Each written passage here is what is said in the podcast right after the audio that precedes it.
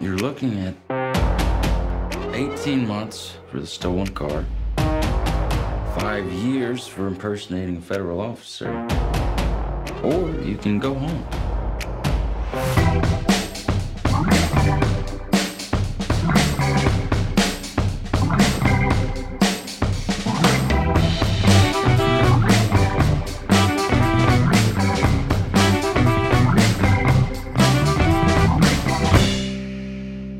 Deputy Chairman Fred Hampton of the Illinois Black Panther Party.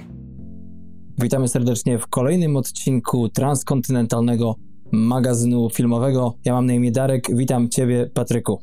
A ja mam na imię, tak jak powiedział mój kolega. Witam Was, kochani. To jest nasz kolejny już odcinek vlogo podcastowy. Także rozsiądźcie się i e, dla tych, którzy lubią e, klimaty podcastowe na YouTubie, to zamknijcie oczy i słuchajcie nas po staremu. Tak jest. Transkontynentalnie dzisiaj mocno zachodnie wybrzeże Stanów Zjednoczonych i Francja, północ od Paryża. Dzisiejszy film, który mamy na tapecie, czyli Judas and the Black Messiah, jest to film, który ma aż sześć nominacji w tym roku do Oscara i między innymi dlatego tutaj się znalazł dzisiaj w naszym odcinku. Oprócz tego, że jest filmem ważnym, ale jakim to wyjdzie, bo nawet y, jeszcze z Patrykiem nie wiemy tak naprawdę, co drugi myśli na jego punkcie. Chyba musi być coś pozytywnego. Natomiast Patryku, ja mam taki problem z tym filmem, może nie tyle problem, ale wydaje mi się, że mimo jest, iż jest tych sześć nominacji Oscarowych, to jednak mam wrażenie, że ten film gdzieś tak jest bardzo z tyłu tych, które się wymienia, y, czy te, które, tych, które dostały nagrody, jeśli chodzi o Złote Globy, czy jeśli chodzi o głównych faworytów Oscarowych. Jak ty na niego się zapatrujesz? No wiesz, przede wszystkim jedna nagroda była na rozdaniu nagród y, Złotych Globów, Mhm. niesławnych już można powiedzieć powoli.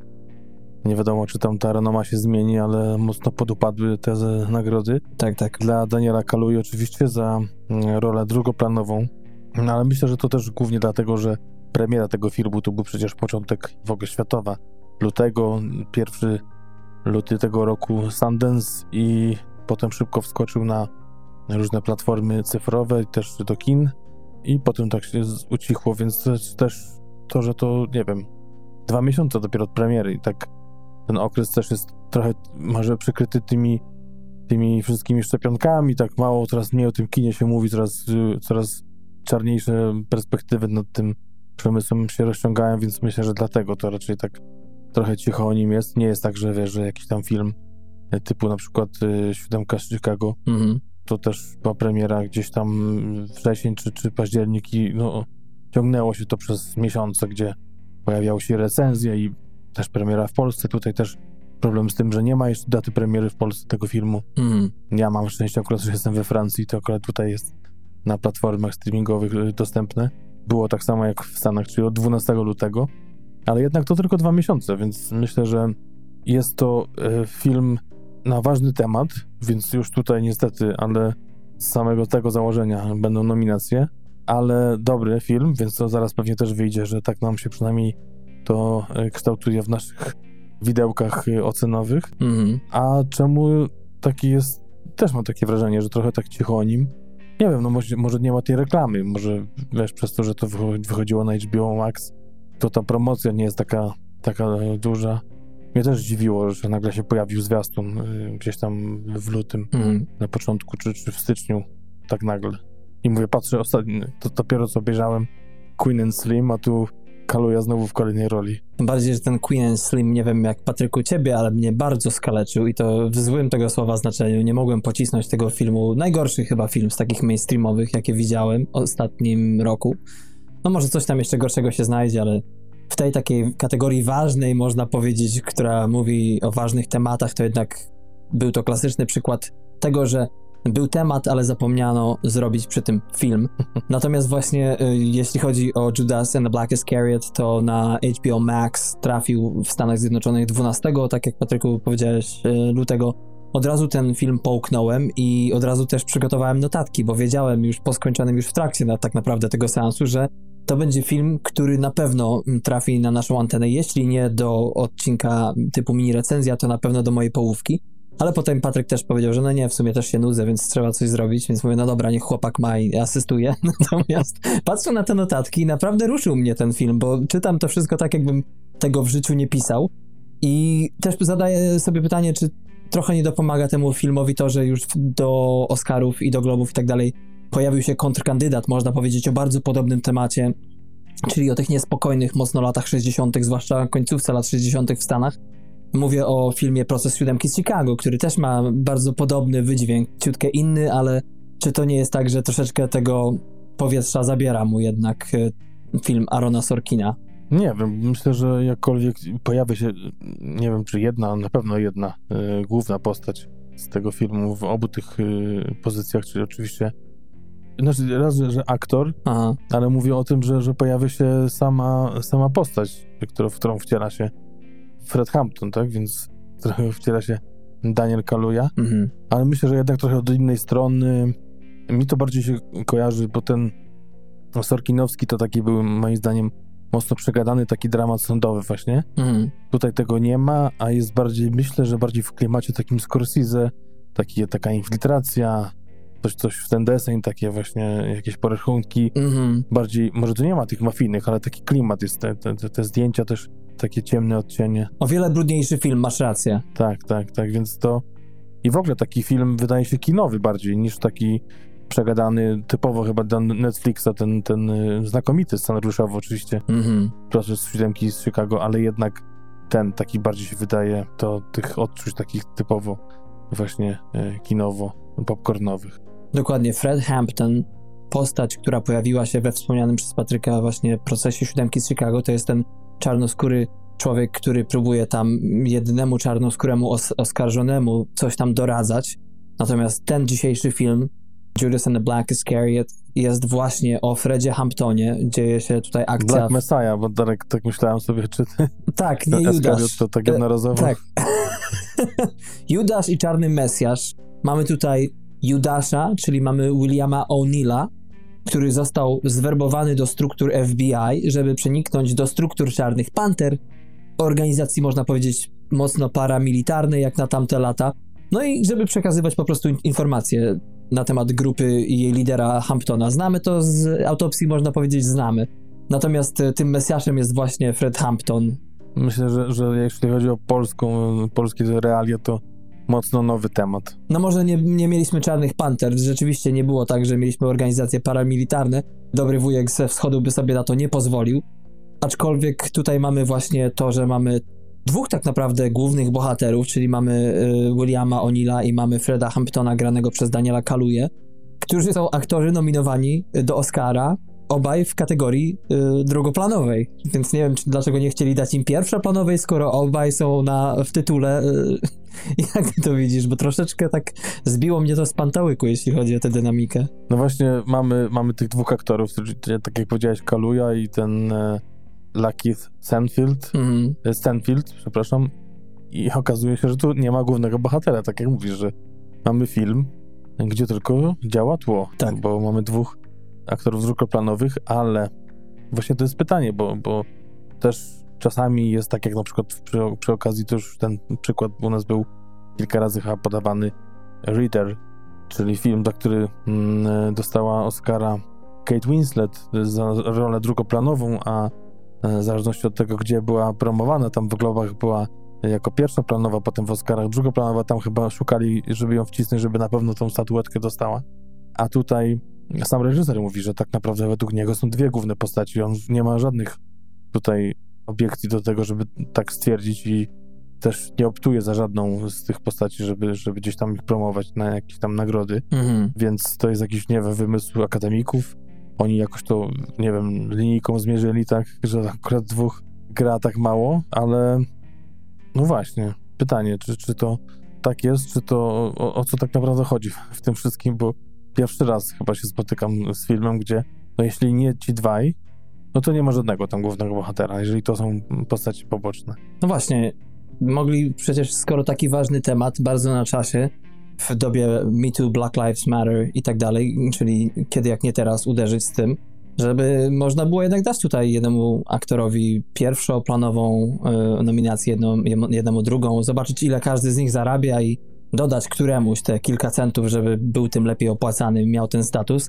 Ale tak żartobliwie trochę mówię, natomiast no to bardzo ważny film wpisuje się właśnie w ogólne kino rozrachunkowe, można powiedzieć, y, Stanów Zjednoczonych w tym przypadku ze swoją przeszłością, kiedy to generalnie FBI pod y, patronatem wieloletnim za bodajże ośmiu prezydentów, tak, Patryku J. Edgara Hoovera, Mhm. dociskało śrubę, żeby te nastroje społeczne w Stanach Zjednoczonych troszeczkę jednak utemperować. Mieliśmy rok 65 i morderstwo Malcolma X, znanego aktywisty czarnoskórego. Mieliśmy 68 rok i Martin Luther King i Robert F. Kennedy, kandydat Partii Demokratycznej na prezydenta.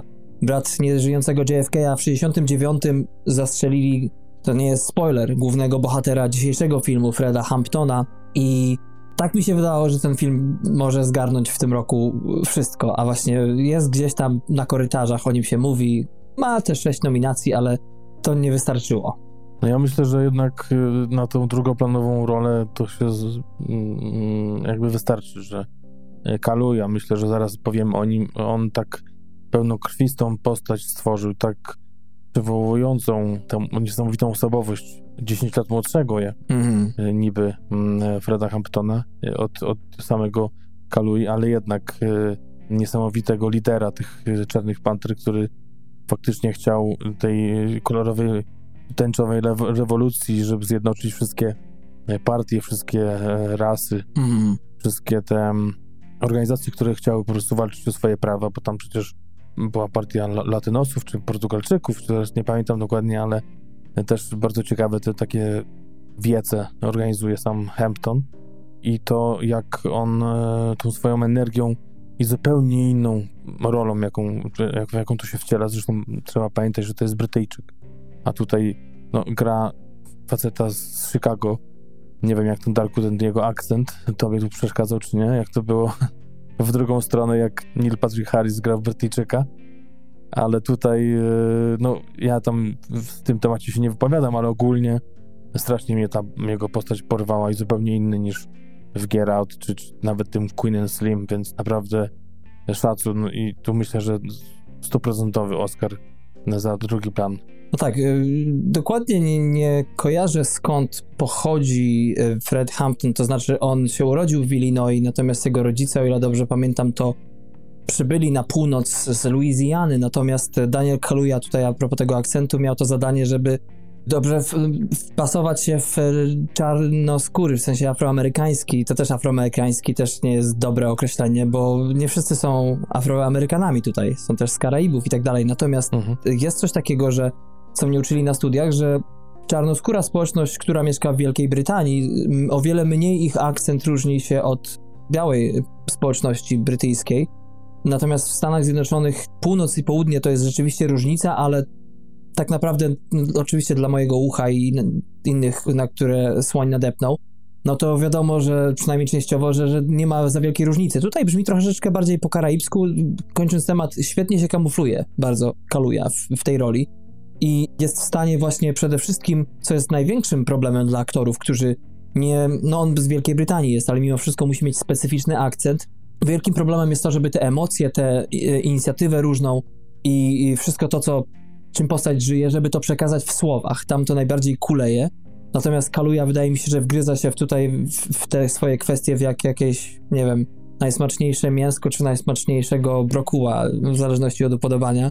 Dla mnie to był taki troszeczkę naturalny, znaczy idealnie odegrał naturalnego następcę Malcolma Xa, gościa właśnie paramilitarnego, który też walczy o te, o te piękne rzeczy, y, za które niektórzy walczą w formie ulotek. No właśnie, a też trzeba przypomnieć, że przypomnieć, poinformować naszych wideosłuchaczy, że nawet na planie był, może nie cały czas, ale pojawiał się Fred Hampton Jr., czyli syn zmarłego lidera partii właśnie Czarnych Panter w Illinois, tego oddziału. Mhm. I w ogóle spotkanie sam Kaluja z reżyserem e, odwiedzili rodzinę właśnie Hamptona i rozmawiali z nimi i, i to też taka więź między nimi powstała, więc tutaj dużo rzeczy było do, do powiązania i dużo rzeczy do przetrawienia i też mocno musieli wierzyć w swoje umiejętności, żeby tak ważną historię, bo to, to nawet w wywiadzie reżyser mówił, że to pewnie dla nawet wielu Amerykanów będzie coś nowego w ogóle. Ta historia prawdziwa tych poczytań Hoovera, akurat Hoovera już mieliśmy, między innymi w wykonaniu Leonardo DiCaprio w kinie. Tutaj mamy taką jako mocno poboczną postać, ale jednak wa ważną. I tutaj taki executive, można powiedzieć, tylko nie od tej strony produkcyjnej, telewizyjnej mm. występuje i poważny temat, ważna rzecz, która musi być opowiedziana w sposób skrupulatny, ale i dobrze. I to im niesamowicie wyszło, bo moim zdaniem jest jeden z niewielu w ostatnich latach filmów, które właśnie nie dość, że opowiada o niesamowicie ważnej rzeczy, historii, o sobie, liderze, o miłości, o przyjaźni, o, wspólnocie i robią to w tak znakomity sposób, tak oddają tego ducha, właśnie oddając tak naprawdę cześć tym losom, tym ludziom, wcielając się w te postaci, chociaż już sam w wywiadzie e, Steinfeld, który się wcielał właśnie w tego tytułowego Judasza, mówi, że bardzo chciał oczywiście grać Hamptona, jak dostał scenariusz i o tym marzył i nie chciał w ogóle grać tej złej postaci z tej historii, ale potem sobie pomyślał, że właśnie jeżeli ma dołożyć ten swój kamyczek mm. do tej historii i wcielić się w taką postać bardzo złą, a jednocześnie mocno ambiwalentną taką, to to jest też ta nominacja też nie wzięła się znikąd. Może, może tam do skalują pewnie przegra w, w tych Oscarach, ale, ale myślę, że niewiele, bo też świetnie się wciela w taką 17-latka on z kolei jeszcze młodszego od Hamptona. Hampton miał 20 lat, jak zaczynała się historia. No i zmierzył się z tą rolą i niesamowicie moim zdaniem mu to wyszło i generalnie casting wszystkich postaci, które tutaj się pojawiają, też Jesse Plemons, czy dziewczyna, która wciela się w przyszłą żonę, czy dziewczynę, sympatię można powiedzieć Hamptona, bo nie, żoną, bo tam też jest też ślub w filmie, czyli Dominique Fishback. Mhm. Ona też niesamowitą robotę robi, chociaż jest jedną z najmniejszych ról tutaj, ale jak ona jest, to, to po prostu czuć tą dobroć, to ciepło od niej płynące, bijące. Także casting jest moim zdaniem genialny. Tutaj nie dziwię się właśnie nominacji do BAFTY właśnie za casting dla tego filmu. Tak, mamy tutaj można powiedzieć takie cztery mocne nogi u tego stołu, ponieważ mamy właśnie tego głównego twórcę, tego Mesjasza, czyli Kaluje, E, który kradnie tutaj show i przyćmiewa e, świetnego, genialnego praktycznie tego Stanfielda w roli właśnie Judasza. Oprócz tego właśnie Jesse Plemons i Dominic Fishback i to są takie właśnie, mamy tutaj i te ramię zbrojne, trochę takie właśnie to filozoficzne w postaci właśnie Freda Hamptona, mamy, mamy tego zdrajcę Judasza, mamy, mamy gościa z FBI, mamy tę żonę, która jak się pojawia, to wlewa tyle dobra i dlatego ten film jest taki wyjątkowy moim zdaniem, bo raz, że wpisuje się w ten nurt kina takiego nieapologetycznego. Jak tylko przypomnę sobie ostatni biopic o Freddie Mercurym, to białko mi się ścina we wszystkim, w czym jest, bo, bo tak spartolić film, no to się zdarza raz na 100 lat moim zdaniem. Tutaj mamy też niby z jednej strony pomnik, jeśli chodzi o ten film, nie tylko dla Hamptona samego, ale w ogóle dla, dla tego ruchu przemian społecznych, ale mamy też wiązankę grobową, tak mi się często wydaje, Mamy również ukazanie tego bohaterstwa, jak i strachu, mhm. a nawet i odwrotności, czyli to też jest strach, ale tej zdrady. To wszystko mocno wybrzmiewa, to wszystko boli, to wszystko też potrafi czasami ucieszyć. I tak jak Patryk powiedział, tutaj nawet właśnie te najmniejsze niuanse działają tak pięknie w tym filmie, bo jest to film o rewolucji przede wszystkim, która jak wiemy przecież za słynnym przysłowiem zjada swoje dzieci prędzej czy później, każda i to na kilka sposobów. To są mas, moc, bardzo mocno tematy złożone, ale mam takie, Patryku, wrażenie, że ten film ani razu nie wystawił oceny niczemu, pokazując to, co pokazuje, a często rzeczy drastyczne, tylko jakby ja jako widz czułem się często tym aktywnym uczestnikiem tego seansu, gdzie to ja mogłem sobie y, zobaczyć to i wyro wyrobić na temat tego opinię. Inaczej to wszystko wsiąkało we mnie dzięki temu. No tak, myślę, że, że to jest ważny aspekt tego, żeby, żeby go tak y, fajnie po swojemu odebrać, żeby ten reżyser właśnie ustawiał się pod tam jakimś swoim kątem, z której chce opowiedzieć historię, czy jakimś bohaterze, chociaż no, akurat tutaj ten superbohater jest czysty i wspaniały Superman, bo faktycznie takim po prostu był 21-letni w momencie śmierci Fred Hampton. Próbowano na niego znaleźć haki, nawet w wywiadzie słynnym, który też można sobie znaleźć na YouTubie, gdzie William O'Neill właśnie w 90 roku dla telewizji zgłosił się, wydał takie, takie oświadczenie, taki, te, taki właśnie swój, swoją ocenę siebie, tej, tej sytuacji, ty, tych, tych losów, tego, co tam się działo w tym 1969 roku. Mówił o tym, że no próbowano znaleźć na niego jakieś haki, coś z narkotykami może, z przemocą, no nic, no po prostu czysty jak za człowiek, który oddany był całkowicie swojemu społeczeństwu.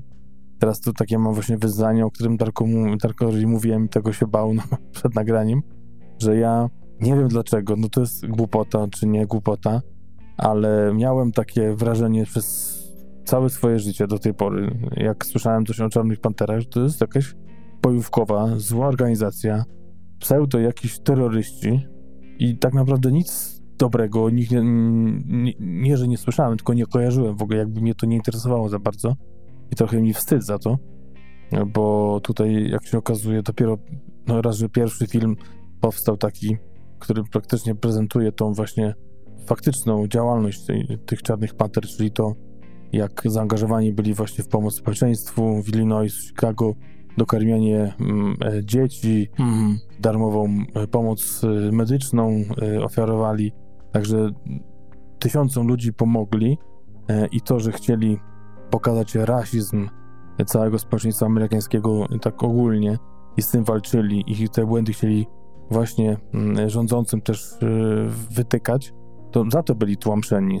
Tego oczywiście Amerykanie chciała, żeby właśnie wszystko było, wyszło na jaw. Tak, tak. I żeby tu jakieś bojówki, ktoś się stawiał ponad nimi, ponad rządzącymi, więc może nie 180, ale 160% stopni, przepraszam, to chyba o tyle się zmieniła moja ocena, bo naprawdę mi się to jakoś mocno konotowało negatywnie, te Czarne Pantery, to jednak to chyba ta propaganda, mm. która mnie urodzonego w latach 80. jeszcze y, trzymała od tych lat 70. Tak, the government wants you to think so. Dokładnie. Jak to zawsze jest, ale to jest taki mo motyw dość mocno recyklingowany w Stanach Zjednoczonych a propos właśnie obracania takich bojówek, związków, y, wszystkiego, co ma w ogóle no, niesie znamie marksizmu, leninizmu czy socjalizmu, jakkolwiek rzecz biorąc, właśnie w, w coś takiego negatywnego. Ostatnio do, doczytywałem sobie już do końca e, książkę Johna Steinbecka The Grapes of Wrath, czyli Grona Gniewu, słynną z 1939 roku. I tam tak samo było, że kiedy był wielki głód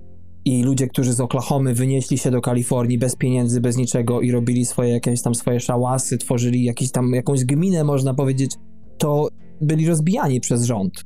Łami strajków zawsze się znalazło, zrobiło się, rozkręciło zadymę, zwinęło się obóz i tak samo jest z tymi czarnymi panterami, bo tak jak Patryk powiedział, z jednej strony uzbrojeni byli po zęby. Coś w tym jest, że w Stanach jak się mówi, że jak czarnoskóry y, człowiek ma broń, to od razu się go obezwładnia, czy zestrzela do niego, a biali to sobie harcują i wchodzą nawet do budynku rządowego. I ciężko też z tym w ogóle polemizować, bo jak już jakiś mam argument przeciwko temu czy tamtemu, to dzieje się coś zupełnie na kontrze i w ogóle rozmowa bierze w łeb. Ale właśnie tak to działało, a propos właśnie Czarnych Panter, że oni powiedzieli, że ich rząd y, Stany Zjednoczone nie obronią, bo nawet ci biali, którzy byli im pomocni, czy przynajmniej byli dla nich mili, nie przeszkadzali im, to też za bardzo nie pomagali z drugiej strony. I tak jak Patryk powiedział, kompletna działalność socjalna dla społeczności lokalnej, trzymali się mocno. Tutaj wydaje mi się, że genialnie wszystko jest to pokazane, jeśli chodzi o tempo w tym filmie, bo reżyser, kompletny debiutant, rodowity Brooklyńczyk, y, wychował się bardzo blisko, gdzie ja po raz pierwszy mieszkanie dostałem w Nowym Jorku, więc tyle mnie z nim łączy, ale Shaka King to facet, który później się trochę wziął za ten film, ale potem studiował pod Spike'em Lee, magisterkę zrobił z filmu i bardzo fajnie tu dawkuje moim zdaniem to tempo w tym filmie, to podawanie akcji. Nawet jak ten film zatrzymuje się w jakimś momencie, to tam nie ma nudy, tam nie ma e, absencji tego rytmu, tam nadal jest coś, co pcha tą akcję do przodu, nadaje jej innego kształtu. Wiesz, jeśli chodzi o pełny metraż, to akurat takim pełnym, pełnym debiutem to był e, z 2013 roku film. Tak, tak, tak. Newly Wits, ale tutaj to, to w ogóle nie ma porównania tak do... Przecież tutaj nawet e, teraz już, już można powiedzieć coraz bardziej znany i słynny producent, reżyser też Ryan Coogler y, się za to wziął, mhm. więc też y, szukali, gdzie mm, taki film wydać, którą, jaka wytwórnia miałaby się tym zainteresować i doszło do Warner Bros. To okazało się, że właśnie reżyser Shaka King, tak jak powiedziałeś, On znał się od czasów jeszcze koleczu z jakąś executive producer, czy jakąś producentką wykonawczą, jedyną czarną właśnie Warner Bros., która od, tak naprawdę od dekady chciała zrobić jakikolwiek film o, o właśnie Czarnych Panterach, więc trochę się nie dziwił, że akurat oni się tym zajęli i ona to prze, przeforsowała.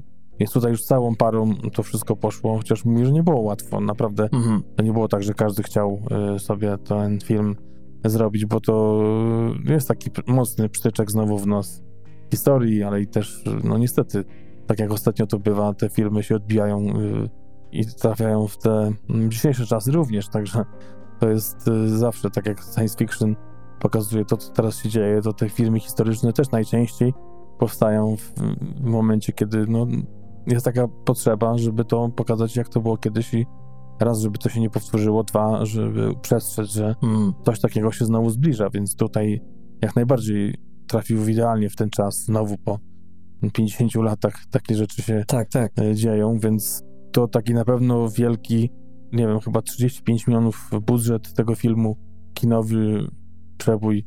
Tak jak mówisz, chociaż to jest dopiero drugi film, ale i tak ten pierwszy to, to była taka komedyjka, trochę właśnie tam coś o, o, o paleniu, tam 8 lat temu, więc Mm. po 8 latach to można powiedzieć, że to jest dopiero ten właściwy debiut. Czasami tak mówimy o niektórych reżyserach, że jakiś tam film mały popełnili, a potem dopiero startują tak naprawdę na poważnie i to jest to, co tak jak mówisz, nawet, że to jest to drugi jego film, to pierwszy tak naprawdę poważny i widać ten spokój, to opanowanie, to, że on wie, co chce pokazać i pewność siebie w tych ujęciach, w opowieści, w tej historii. Mhm. Wszystko tutaj właśnie ten Shaka King robi jak po prostu ci z najwyższej półki tak naprawdę w Hollywood. No, nie zgodzę się z tobą, on robi to lepiej, ponieważ tacy na przykład, e, żartuję poniekąd, ale mamy z takich wysokich półek, a propos zaangażowane kino amerykańskie, jak na przykład mamy jego, można powiedzieć, mistrza, mentora Spike'a Lee, No. który robi rzeczy, moim to jest moje prywatne zdanie, ale robi filmy ważne, tylko że te filmy są tak dydaktyczne momentami, że, że trochę ogłupiają. Y, Jakby czuję, że y, reżyser naprawdę robi, wykłada wszystko kawa na ławę, ale w tak trochę dość taki śmierdzący sposób, filmowo rzecz biorąc, nie ufa inteligencji widza. To samo ma też Terence Malick, tak mi się wydaje, przynajmniej jego ostatnie filmy, że to jest wszystko tak przegadane. I to moim zdaniem spłyca bardzo fakturę takiego filmu. Tym bardziej, że właśnie dzisiejszy film, on nie pokazuje wszystkiego z jednej perspektywy. Mamy tam właśnie wiele niuansów, mamy, mamy to zło, mamy to dobro, to piękno, mamy przeróżne, rozmaite ludzkie postawy. Niektórzy się łamią, niektórzy nie. I to jednak plus y, naprawdę świetny styl filmu, świetny styl opowieści, właśnie jest to taki brudny, mainstreamowy film, ale który wydaje się, że nie interpretuje za wiele rzeczy, tylko y, odsłania, to sprawia, że tutaj jednak da się, mo można zawierzyć temu tematowi, że to nie jest kolejny social justice film, od, tak, żeby to nie jest film, który powinien był być dokumentem, bo czasami tak jest, że Mhm. fabuła powstała, a, a jednak te rzeczy są nie tyle, że nieprecyzyjne, co życie, jak wiemy, jest po prostu jednym wielkim bajorem i żeby powiedzieć prawdę o tym bajorze, to nie można od tak po prostu zrobić tezy, bo zawsze się coś spłuci i to jest te, jeden z tych z Sorkinem było podobnie, ale to jest jeden z tych filmów a la Social Justice właśnie, z którym ja w ogóle walczyłbym przeciwko nazywaniu tego filmu dobrym tylko dlatego, że jest o ważnym temacie, bo to też u nas często się słyszy w Polsce, że o czarnych się robi film, to zaraz już, bo takie lata. Mhm. Boli strasznie coś takiego, bo to są momenty, kiedy człowiek powinien zamilknąć i traci na to szansę, kiedy tak się te rzeczy nazywa. Tu nie mamy, moim zdaniem, z tym do czynienia. Nie ma jak go atakować od tej strony. No nie, no bo tak naprawdę oprócz, e, już wymieniliśmy tych aktorów i to jaki robią klimat, to też ten scenariusz, który wzruszał Kaluje, mówi, że prawie się popłakał czytając w ogóle, nawet nie, że to ma być film, tylko w ogóle historię tych ludzi, to ich dążenia, Mhm. pragnienia, to y, jacy byli dobrzy, jak to te życie im się skomplikowało i tą całą historię, która właśnie prezentowana była już w samym na etapie czytania scenariusza, to jest y, jedna rzecz, a dwa zdjęcia, muzyka, to wszystko jest, ma taki fajny klimat, y, ujęcia, które gdzieś tam czasami są gdzieś spod łokcia, czasami gdzieś właśnie z, z poziomu chodnika, Mhm. patrzymy w górę, naprawdę takie te zabiegi typowo kinowe Więc nie tylko tak, żeby po prostu sobie usiąść i opowiedzieć, jak to właśnie było kiedyś i kto tu ma rację, a kto nie. I pokazać tego, bo a propos castingu, to może Charlie Sheen trafił akurat, y, z, jeśli chodzi o, o mm, cechy głosowo-ruchowe, ale tą twarz i tą protetykę, jaką mu nałożyli, to gdzieś też wyczytałem, że to wygląda jak taka wypalająca się świeca. Tak, tak, tak, tak ta twarz wygląda. No tak. Chciałbym bardzo wyróżnić w tym filmie też aktorstwo, już y, lekko to nakreśliliśmy, ale zarówno właśnie Stanfield, Lakeith Stanfield, jak i Daniel Kaluuya robią tu genialną y, rzecz i chyba gdybym miał dawać w tym roku, sam przyznawać Oscary, to za pierwszoplanową zdobyłby Kaluuya, a Stanfield byłby naprawdę, naprawdę gorącym kandydatem do drugoplanowej i nie zdobędzie jej w tym roku tylko dlatego, że zdobędzie ją zdobywca Złotego Globa e, w roli męskiej, czyli właśnie Daniel. E, Stanfield świetnie tutaj gra tę wtyczkę właśnie tego szczura, można powiedzieć, pięknie wygrywa emocje, które to jest człowiek, który po prostu podpisał na siebie wyrok i, i, i wie, że to zrobił, tylko nie wie, kiedy ten wyrok zostanie mm, wykonany. E, co chwilę coś staje na przeszkodzie, tak naprawdę komplikuje. Ten człowiek też jest motywowany chęcią przetrwania, mocno chciwością, oczywiście bardzo ludzkimi emocjami, miłością. Jest mocno zagubioną osobą. Pytanie, czy on po prostu wie w ogóle, kim on jest, bo trochę ten Stanfield może jest ciutkę starszy niż na te 17 lat, chociaż w latach 60. tam ludzie, powiesz, 15 lat wyglądało się jak 45. Natomiast. Jak stał z pecem w bramie. tak, dokładnie. E, co niektórzy. Natomiast y, mimo wszystko bardzo podoba mi się w tym filmie to, że jego postać pcha najbardziej te akcje y, do przodu. Właśnie postać Freda Hamptona hamuje bardzo wiele rzeczy. Wtedy mamy to klucz wszystkiego, tę filozofię, można powiedzieć, o czym to w ogóle jest, za co walczą te osoby. Tam jest to wszystko wyłożone, natomiast Stanfield jest tym, który to wszystko burzy jak tylko może. I też są elementy introspektywne w tym filmie. Do, paradokumentalny można powiedzieć. Jest to pod pewnymi względami film, gdzie możemy zderzyć się z prawdziwą osobą. Tyle tylko może ciutkę zdradzę, nie za wiele, ale, ale że, że, że to na pewno robi bardzo, ale to bardzo mocny wydźwięk ma to, jeśli chodzi, na pewno miało, jeśli chodzi o mnie, bo widzimy ten tragizm człowieka, ale nie aktora Stanfielda, tylko tego prawdziwego. Dokładnie. Też mi się to rzuciło, że, że to tak e, niesamowicie weszli w, w te role i są takie momenty, kiedy to właśnie przede wszystkim ten Stanfield, który on gra właśnie tą rolę tego podwójnego agenta i nagle zostaje złapany na tym, że, że się e, jakby poddaje tej jednej z fal mhm. i też te emocje na jego twarzy niesamowicie wygrywane, te, te łzy czasami gdzieś tam stojące w oczach, to jego zagubienie i to też, że tak naprawdę, tak jak mówisz, on chyba do końca raz, że przez czas trwania tej akcji e, nie wiedział, kim jest, co on tak naprawdę robi. Wiedział, że robi źle, a potem, jak się okazało, jeszcze chyba, nie wiem, 10 czy 15 lat był taką wtyczką FBI, więc w ogóle o, o, o co chodzi, tak? Mm. Czy zarząd za pieniądze, bo faktycznie za tą zdradę te, tych srebrników dostał więcej niż biblijny Judasz, bo aż 300 dolarów. Mm. To na ten 70 rok to było sporo. Tak, tak. I też mógł jeździć sobie fajną furą, bo też, też dostał od FBI. Więc y, no taki, takimi błyskotkami go, jak tego właśnie biblijnego Judasza skuszono. I chociaż miał te momenty, kiedy się łamał i kiedy wydawało się, że, że wierzy w, w tą filozofię Hamptona i w to, o co on walczy, to jednak mm, chyba jednak zawsze był gdzieś tam pośrodku. Niesamowita, no niesamowita rola po prostu i to wszystko wygrywa w jednej scenie, w jednej, wiesz, y, w jednej sekundzie potrafi właśnie przejść z emocji do emocji, a jeszcze potem niesamowite przecież te, chociaż tu mam akurat taki mały minusik, te relacje z Jesse Plemonsem, czyli postacią, która się, aktorem, który się wcielał w postać oficera FBI. I tutaj też taka dziwna relacja. Nie jest taka scena, kiedy moim zdaniem genialna, można było pokazać tutaj tą różnicę między nimi, kiedy ten właśnie biały policjant zaprasza swojego informatora do swojego domu. Parę słów zamieniają, go częstuje szkocką dobrą mm. i nagle się to rozmywa. Tak, e, myślę, że tu mógłby być fajny bardzo dialog, a tutaj jakoś tak się rozmyło jakąś prostą rozmową o pieniądzach, myślę, że fajnie tutaj mogła być jedna z lepszych scen w filmie. No ale nie, no dla mnie przebił na pewno, jeśli mówimy już o tych zamieszkach, o tym, o filmach na tle właśnie takiej równości, walki o to, na pewno ten proces siódemki z Chicago. Mm. Nie wiem, jak to u ciebie. Na pewno, bo jest też właśnie też i Kaluja, który niesamowicie oddaje. Technicznie Oscarowy aktor po prostu. Potrafi grać pięknie słowem, jak i pauzą. Chciałbym jeszcze wyróżnić tylko Dominic Fishback, wspomnianą przez ciebie, która gra Deborah Johnson, czyli właśnie żonę y, de facto i kontynuatorkę razem z synem Freda Hamptona tej misji zresztą po morderstwie.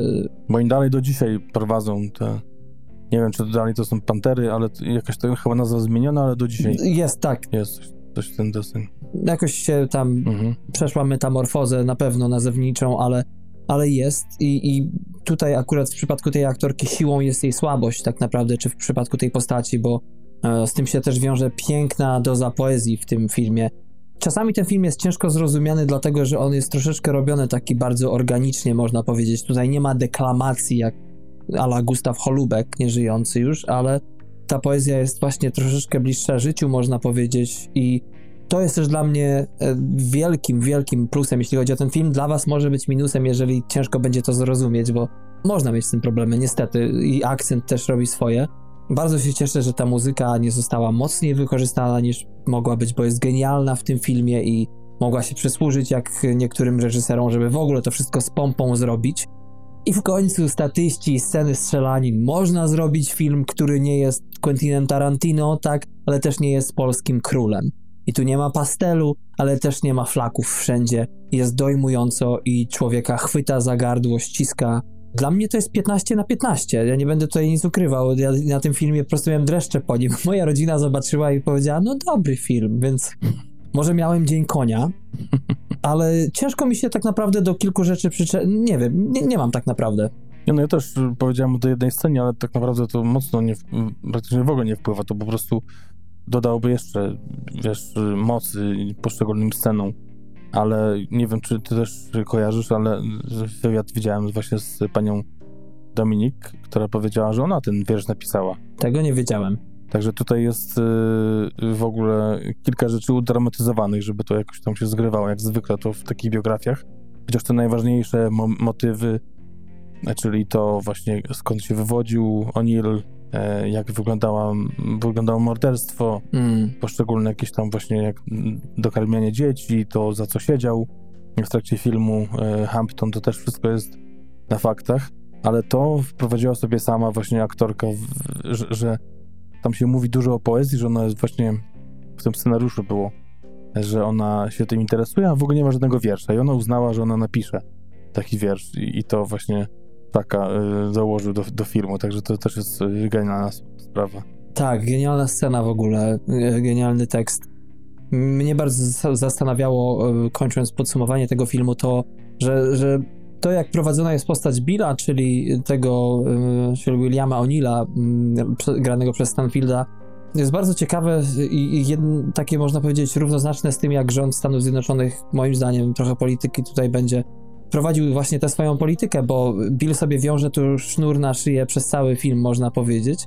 I rząd amerykański, o którym się słyszy, że nie zawsze wszystko robił w, no, bez rękawiczek, tylko często było to w białych albo tylnymi drzwiami, to okazuje się, że tego jest tyle po prostu, że jakby te mm, pętle wił po prostu na siebie samego, na społeczeństwo przez te dekady i słabo się robi tak naprawdę widząc to, gdzie teraz tu mieszkam, widząc tych ludzi, z którymi mieszkam i wiedząc, że żyjemy w kraju, który tak naprawdę od tej Rosji to tak strasznie gorszy, to tam można się spierać generalnie, nie? O metody, ale, ale że kraj pierwszego świata z uśmiechem, greenem na ustach takie mm, numery odstawiał, to, to, to, to szoki mała bania.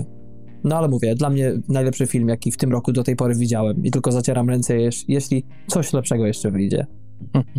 No wiesz, to też jest taki dziwny ten rok pandemiczny, że przesunięto te filmy, które, znaczy te daty, które, do których mogą się łapać filmy za jeszcze poprzedni rok, czyli właśnie chociaż y, Judas and the Black Messiah był, miał premierę lutym, to jeszcze się, nie wiem, to chyba do końca lutego łapał się do tego, żeby miał na ten, na ten rok 2020 tak naprawdę, bo wtedy powstał. Tak, tak. Tylko nie miał premiery, więc y, tutaj y, też myślę, że, że też bym tak to podsumował, bo jest właśnie na ten film roku. Chrapka chociaż pewnie nie dostanie, chociaż też nie wiadomo, ta poprawność polityczna w Stanach jest też teraz w tą stronę tak przechodzi na drugą, że nawet słuchałem wywiadu niedawno z Johnem Legendem. Mm. John Legend, tak, czyli słynny piosenkarz y, czarnoskóry amerykański, który powiedział, że on ma jakąś firmę, która sprzedaje apartamentowce i prezentując mieszkania w Stanach Zjednoczonych nie można już powiedzieć master bedroom, bo to jest nawiązanie bezpośrednio do czasów niewolnictwa oczywiście i... Do patriarchii. Tak, i to jest, mówi on jako czarnoskóry, mówi, że to się w głowie nie mieści, jak to się wszystko powywracało na lewą stronę. A na ulicach, poniżej tych apartamentowców dzieje się najczęściej to, co się działo cały czas. Mieszkałem w północnej Kalifornii, to coś mogę na ten temat powiedzieć. Tak jest. Patryku, jaka ocena tego filmu, tak y, do kajecika? Ja też dam 15 na 15, też, też myślę, że to jest y, mój ulubiony film i z tych nawet y, filmów, które mm, są nominowane do Oscara, to, to pewnie myślę, że temu bym dał właśnie, żeby go wyróżnić i pokazać, że, że tak niewielki film z pewnie niewielkim nakładem na, na promocję jednak się udał i on powinien być takim czarnym koniem, bo te inne filmy, no jest Sound of Metal, jest, jest Minari, wiadomo. Nomadland jest. Nomadland, ale to jakoś one mnie przekonują, tym bardziej, że Nomadland to już w ogóle nie, nie moje klimaty moim zdaniem. To mocno amerykańskie, ale zupełnie inne, inne biegi w ogóle. Tych filmów się nie da po prostu porównać. Tak, tak. No nic, to wszystko, kochani, jeśli chodzi o naszą mini recenzję, ciutkę krótszy niż zwykle odcinek. Natomiast y, polecamy oczywiście zarówno naszym słuchaczom, jak i naszym oglądaczom, jeżeli podoba Wam się to, co robimy i chcielibyście, żebyśmy tę misję kontynuowali i coraz lepsi byli, bo dzięki Wam również się zmieniamy, dzięki Waszej presji, czy presji z, z Waszej strony, to oczywiście dajcie nam znać, czy da się to oglądać, czy da się to słuchać. Oczywiście subskrybujcie nas na YouTubie, jeżeli macie taką ochotę. Nam będzie bardzo miło od Was usłyszeć, bo, bo w e, kupie siła, jak to mówią. No i na podcastowych aplikacjach oczywiście też, bo tam nie zaprzestaniemy dla tych naszych stałych fanów wychodzić właśnie w formie audio dla tych jeżdżących samochodami, ciężarówkami, czy też innymi rowerami. Tak jest. Pozdrawiamy wszystkich. Dla Was oczywiście jak zwykle wersja audio będzie podcastowa na wszystkich możliwych aplikacjach. Tam zapraszamy też do subskrypcji, do kontaktu, tak jak powiedział Darek. Dziękujemy już za dziś za tą mini recenzję filmu Judas and the Black Messiah, który jeszcze nie ma oficjalnej daty premiery w Polsce. No, nam akurat będącym poza granicami udało się to obejrzeć legalnie, a wy no pewnie musicie trochę poczekać, ale w razie co kombinujcie. To kombinujcie. ale będziecie już wiedzieli przynajmniej, że jest na co czekać. Tak jest. Jest to bardzo ważna pozycja. Oprócz tego tmfpodcast.com to nasza strona domowa. Dziękujemy serdecznie. Dziękuję Patryku za uwagę i do usłyszenia w kolejnym odcinku TMF-u. Ja też Ci dziękuję. Papa. Pa.